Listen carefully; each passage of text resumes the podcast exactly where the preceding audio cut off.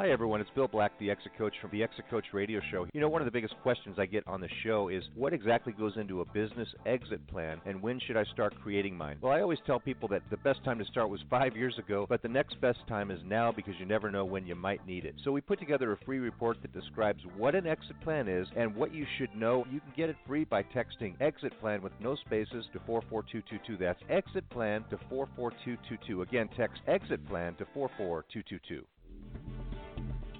Welcome to the Exit Coach Radio Show, the show for baby boomer business owners who are looking for cutting-edge information as they plan their three to ten year business succession and exit. Every week, we interview top professional advisors for their best tips, strategies, and precautions so you can be well-planned. And don't miss our one minute Exit Coach Tip of the Day on Exit Coach Radio dot com. And now, here's your host, the Exit Coach, Bill Black. Well, hey, everyone. Thanks so much for joining me today. Always a pleasure to have you with me. Uh, do you know where everything is these days? Everything's online. That's the name of the company of my next guest, Craig Maloney, Everything Online L L C. And we're going to talk about integrated digital marketing, which, you know, you may say, you know, I'm too old to learn about this stuff. Well, just Hold on, hold on. Let Craig tell you all about this stuff. Grab a pen and a pad of paper, take some notes, and listen as we learn about integrated digital marketing. Craig, welcome to the show. Thanks so much for joining me today. Uh, it's a pleasure to be here, Bill. Hey, Craig, uh, before we get into this topic of integrated digital marketing, um, to give us, to give our listeners a little sense of, of who you are, uh, what your background is, and how you started Everything Online L L C. Yeah, thank you. Um Well, the company started roughly nine, ten years ago, but it, it came out of um, kind of an issue we were seeing uh, in the in the last big recession when I was working in pay-per-click manufacturing um, marketing. Is that mm-hmm. people, businesses were they were hiring. They knew they had to do something on the internet to go build their business, and they were hiring different people, and these people were not talking. They were hiring multiple vendors, and everyone had a different agenda and a different way to measure success.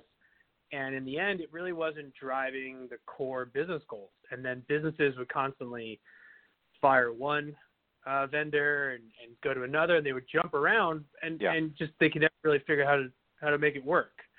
So uh, the business kind of jumped out of there when we saw that there was a need for businesses who really needed someone who can come in and understand how to apply just standard business goals to the new digital practices and tactics that were out in the world. It makes sense, but you know, there there was this learning curve, and I, for some pr- people, there probably still is. It's like, I understand if I spend, excuse me, X dollars on, well, you know, what used to be the yellow pages, or on a billboard, or on something else, that I expect to get a certain number of of uh, inquiries that turn into calls, that turn into sales, and and now here I am. Um, Uh, trying to get people to click, you know, to like me and to follow me and to uh, get engaged with me, and I, I just, I don't understand the currency of a click. Yeah, you know, that's this is always one of my favorite conversations to have, because you, it's really, it's actually simpler than most people truly understand. Because, you know, okay, you use the, the yellow pages.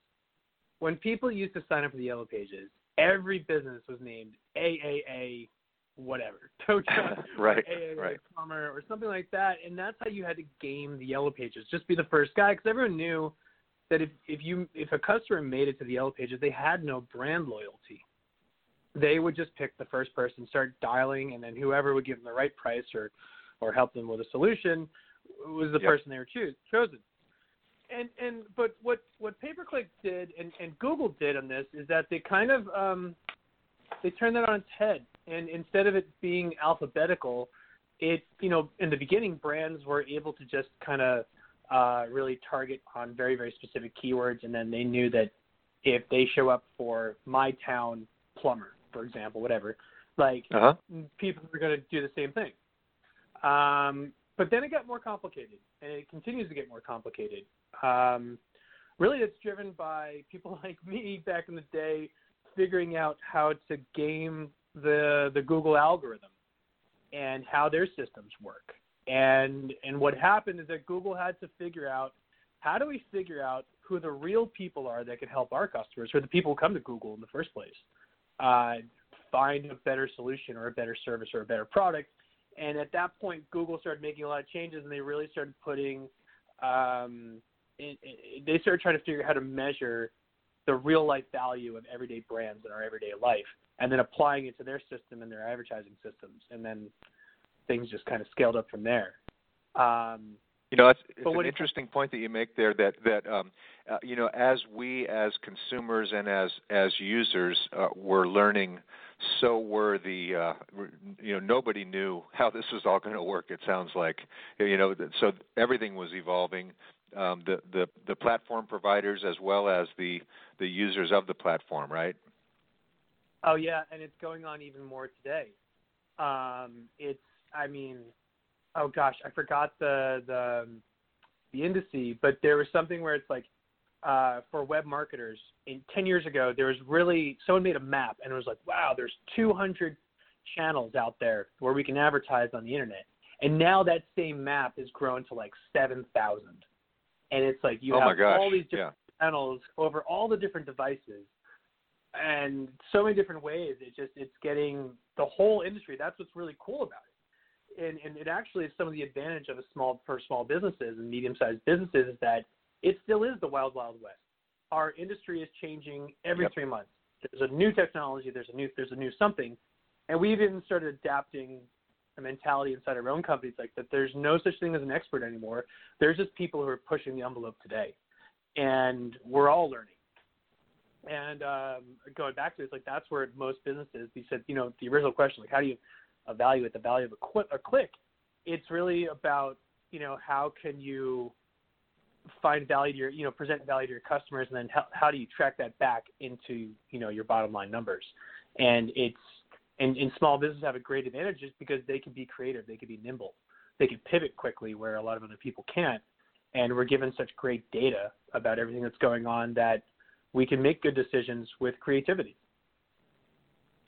Well, I like what you're saying. You know, it, what, what dawns on me is that it, it's, It used to be, I think the, the idea was, yeah, there's only two hundred channels, so you really want a high quant- quantity of clicks. But now it's more important to find the channel where people are that are in that are customers for your for your what you're marketing, and it's not so much how many clicks you get, but who's clicking. one hundred percent, and it even goes a little bit farther than that. It's okay. You'll hear marketers say, and it's, it's talk about the consumer buying journey um, and mm-hmm. talk about like the stages of how we make decisions. And that's where, you know, this is where it gets very complicated and overwhelming, but also very interesting because it's, you can make an, you can make, in, you can influence someone on Facebook, for example, so that they make a decision on Google a month later. And that, you know, uh, comes down to a sale. And there are these steps that we all take to make, to figure out who to decide who we can trust on the internet. You know, consumers have grown up. You now have this new group of, of Americans who grew up with the internet, and they know how to how the bamboozle scams have happened, and they're very yeah. they want to learn how to buy, and they want to buy smarter, and they don't want to waste their time. And so then marketers have to adapt to that and meet the consumer where they are. And I think, you know, the biggest change from coming from like a Yellow Pages now is that, you know, before marketers didn't have to adapt to their customers. Now marketers really need to adapt to their customers' lives and put their brands in the path of where their customers live and, and really kind of assimilate to their customers as opposed to customers assimilating to a brand. Well, and you said something else that blows me away, which is, uh, you know, I'm a I'm a late-stage baby boomer, okay, so forgive me. But uh, when I grew up, we had A B C and N B C and C B S, and they didn't integrate with each other. They were silos unto themselves, and that's that's the way it was, and we liked it. And now now we're talking about this. What you just mentioned is, well, you could do something on Facebook, and it's going to show up. They're going to be trying to get you to buy something on Google or Amazon or some other channel at some point down the road. So there there's integrated search marketing. So so let's talk about that. What is integrated search marketing? Um, without boring your audience with all of the incredible details that go with it. It's really it's, it's about identifying a consumer segment and then identifying okay. what these people do to make a decision for a specific product. So, good example, one of my clients makes lunch bags, and how we market to – and we, we found that the the biggest consumer of these products are children, obviously, but it's the it's the mother who's making the purchase. And mm-hmm. But it's we have been able to track that if we influence grandmothers on certain areas, they then influence the daughter to make a purchase at a different time. Or if we want to just go into in, in target into just moms directly, we have to go a different path. And so it'll be such as like the the demographic on Facebook these days is usually about thirty-five to sixty versus the demographic on Instagram is going to be a little bit younger. So knowing that, we have to look at like, okay, who is the consumer? Who are we really trying to target? Who are we going to market to? And then you find the platforms where these people are. And then you have to provide them something that's interesting and breaks through all the noise. And usually those those advertisements are different. So we try and influence people so that when they come to a buying decision on Amazon mm-hmm. or Google, they've already they've already been introduced to that brand. So the idea is that they've already they're already over the hump that they can trust you a little bit. And once they get these buying decisions, they're then buying on a, a brand equity level. And it really, that's kind of what integrated digital marketing is about, is kind of uniting all these channels so that you get you receive the lowest cost per action on each of these steps to generate a new customer. And, and uh, obviously, this has all been happening behind the scenes where these brands have agreed to somehow cooperate and, and integrate together in some way or shape or form. Is that right? Well, I don't know if that's the right interpretation. As much as it's kind of like as a marketer, I have to... I have to look at each of my customers in their life cycle. And it's not really about my, you know, the individual brands integrating. It's about me being a pilot of my my clients' advertising and then putting, you know, depending on where they're going to go, making sure that each of the, their efforts on on Facebook, on Instagram, on, on LinkedIn, on YouTube, on Google, on Bing, on, on Amazon, that people are going to see the same kind of message. There's no confusion. There's a little bit. It's, you know, we I know see, how to I build see. trust amongst all of them. And, and as people go through these different paths uh, of steps to learn about new products and which products to trust and which products to, to then to really tell their friends about, um, you know, it, it, it's organizing those yeah. paths. So it's not really the brands getting together. It's me as the, the marketer navigating these, these things for each consumer segment that my clients want to target.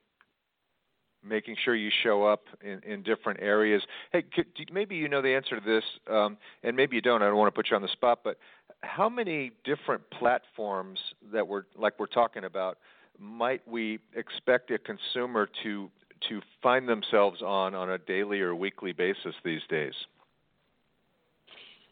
Do you know that? You know what I'm getting at? Yeah, yeah. So um, that's a little hard to, to answer, and I'd probably just be uh, um, as far as what we all do on, on a daily basis. Like I have seven apps on my own, my phone that I check every morning before ten okay. in the morning. I know, but I would say if um, how's about I say in I know in the B two B world, for example, we often see about seven to twelve.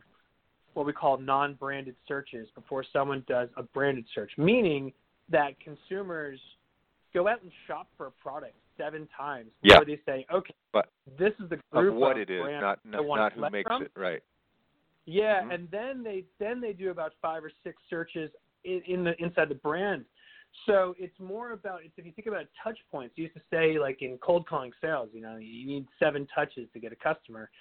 You're you're really looking at seven to twelve before someone is even willing to engage with you on a on a, a trusted level. So and then you have the, the secondary sales process. Does that make a little bit more sense? Yeah, it does. It does. Yeah, and um, I'm just thinking like you know a lot of people might see it on they might look on like for instance a Facebook and then a Twitter or then a LinkedIn and then they might go over and see it the, the same brand on T V or they might see it in a, a print media. There, there's just so many ways you can find these messages and from what you're saying is uh, you know, is if you, your brand needs to be friendly and show up in the same way at these different areas, because you never know which one they're going to click on next. Is that right? one hundred percent. And and that's really the thing, is that, you know, again, going back to the original part, it used to be that advertisers and brands could just push their messages through a few different channels. And it was simple. It was like, take, you know, this is what we got. You got three options kind of thing.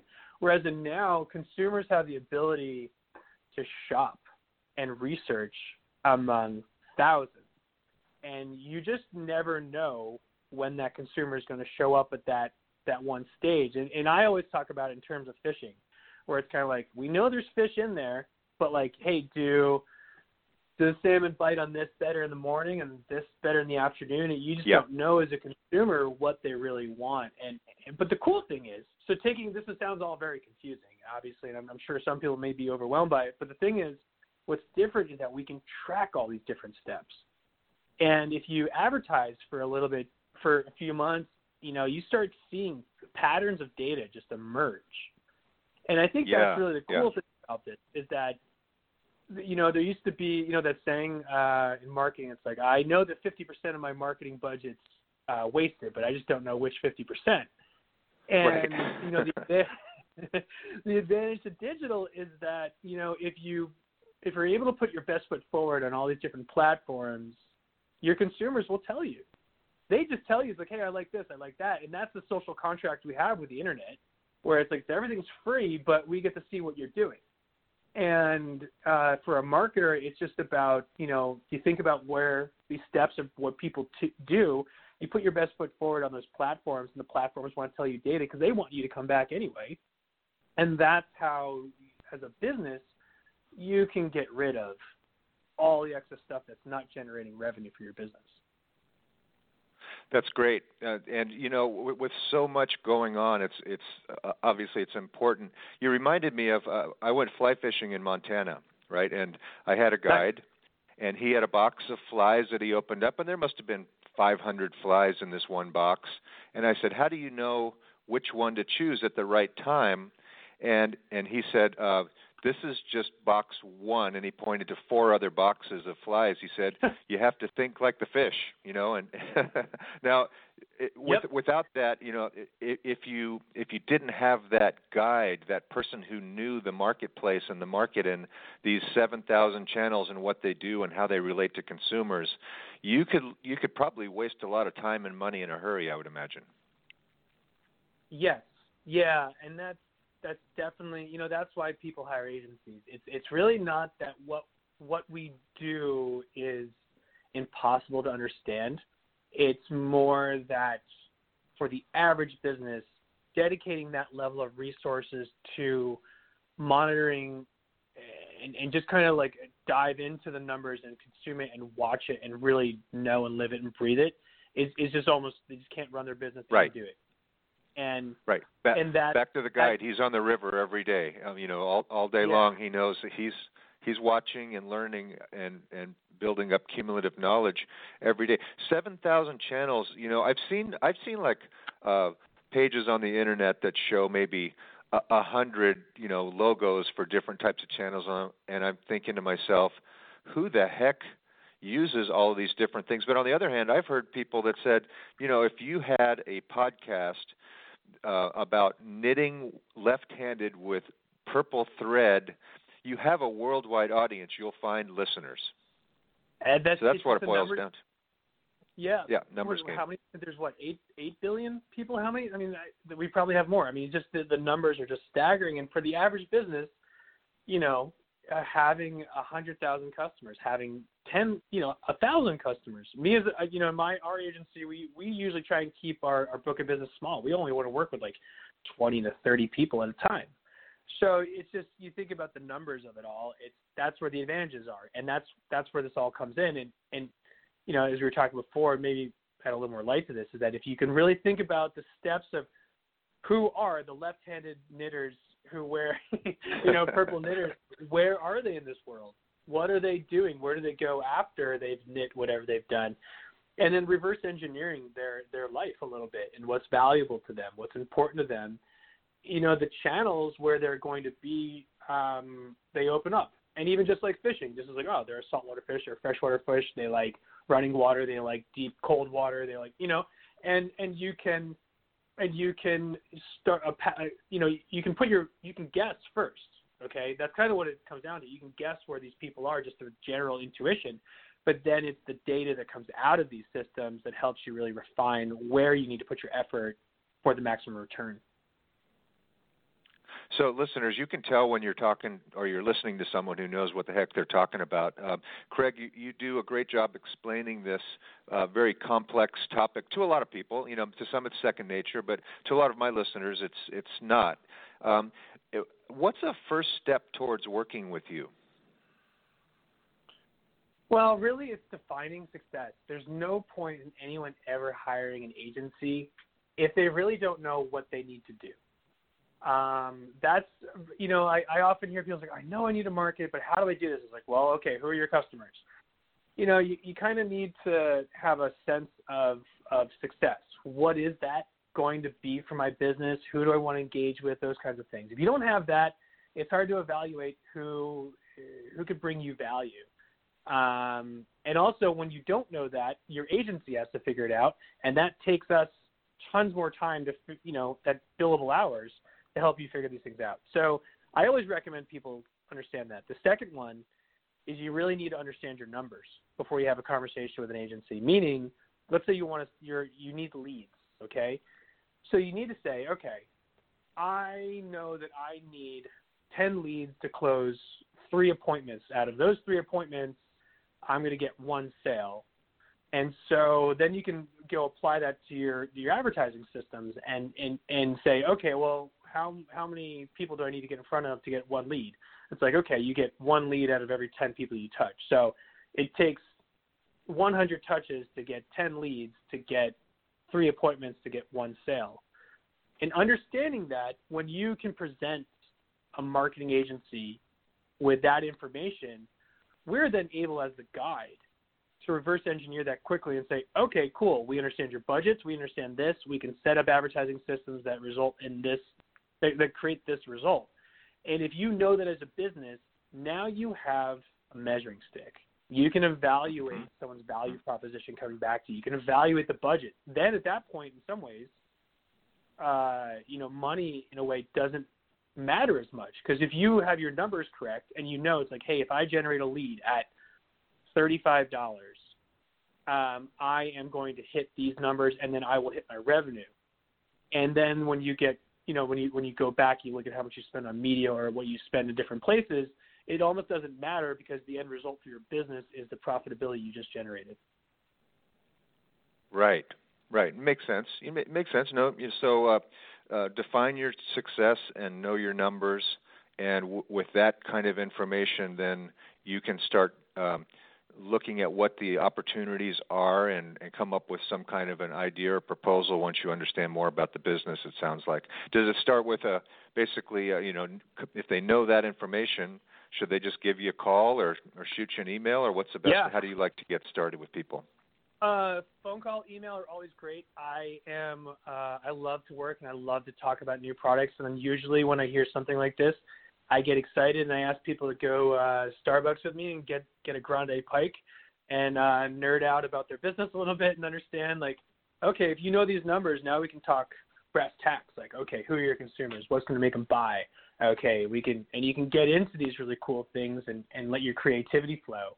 Um, but until you get those things, it takes a little bit, you know, that conversation, it, it kind of stalls and it peters, you know, it, it, it puts around. So as soon as you get that, that's when you can have a great conversation with someone and see if you can really help them achieve their goals.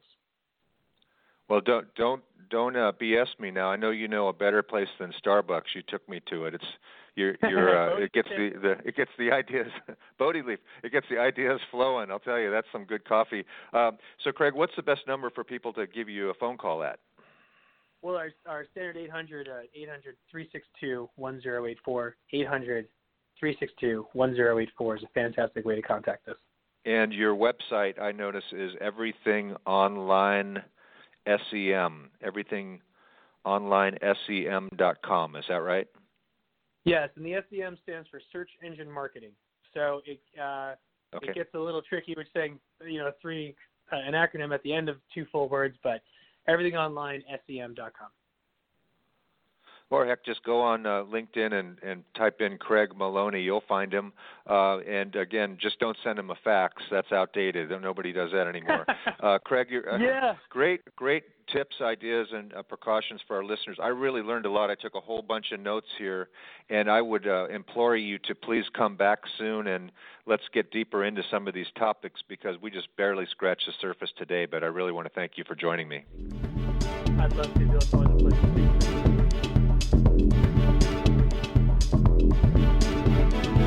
Thank you for listening to Exit Coach Radio.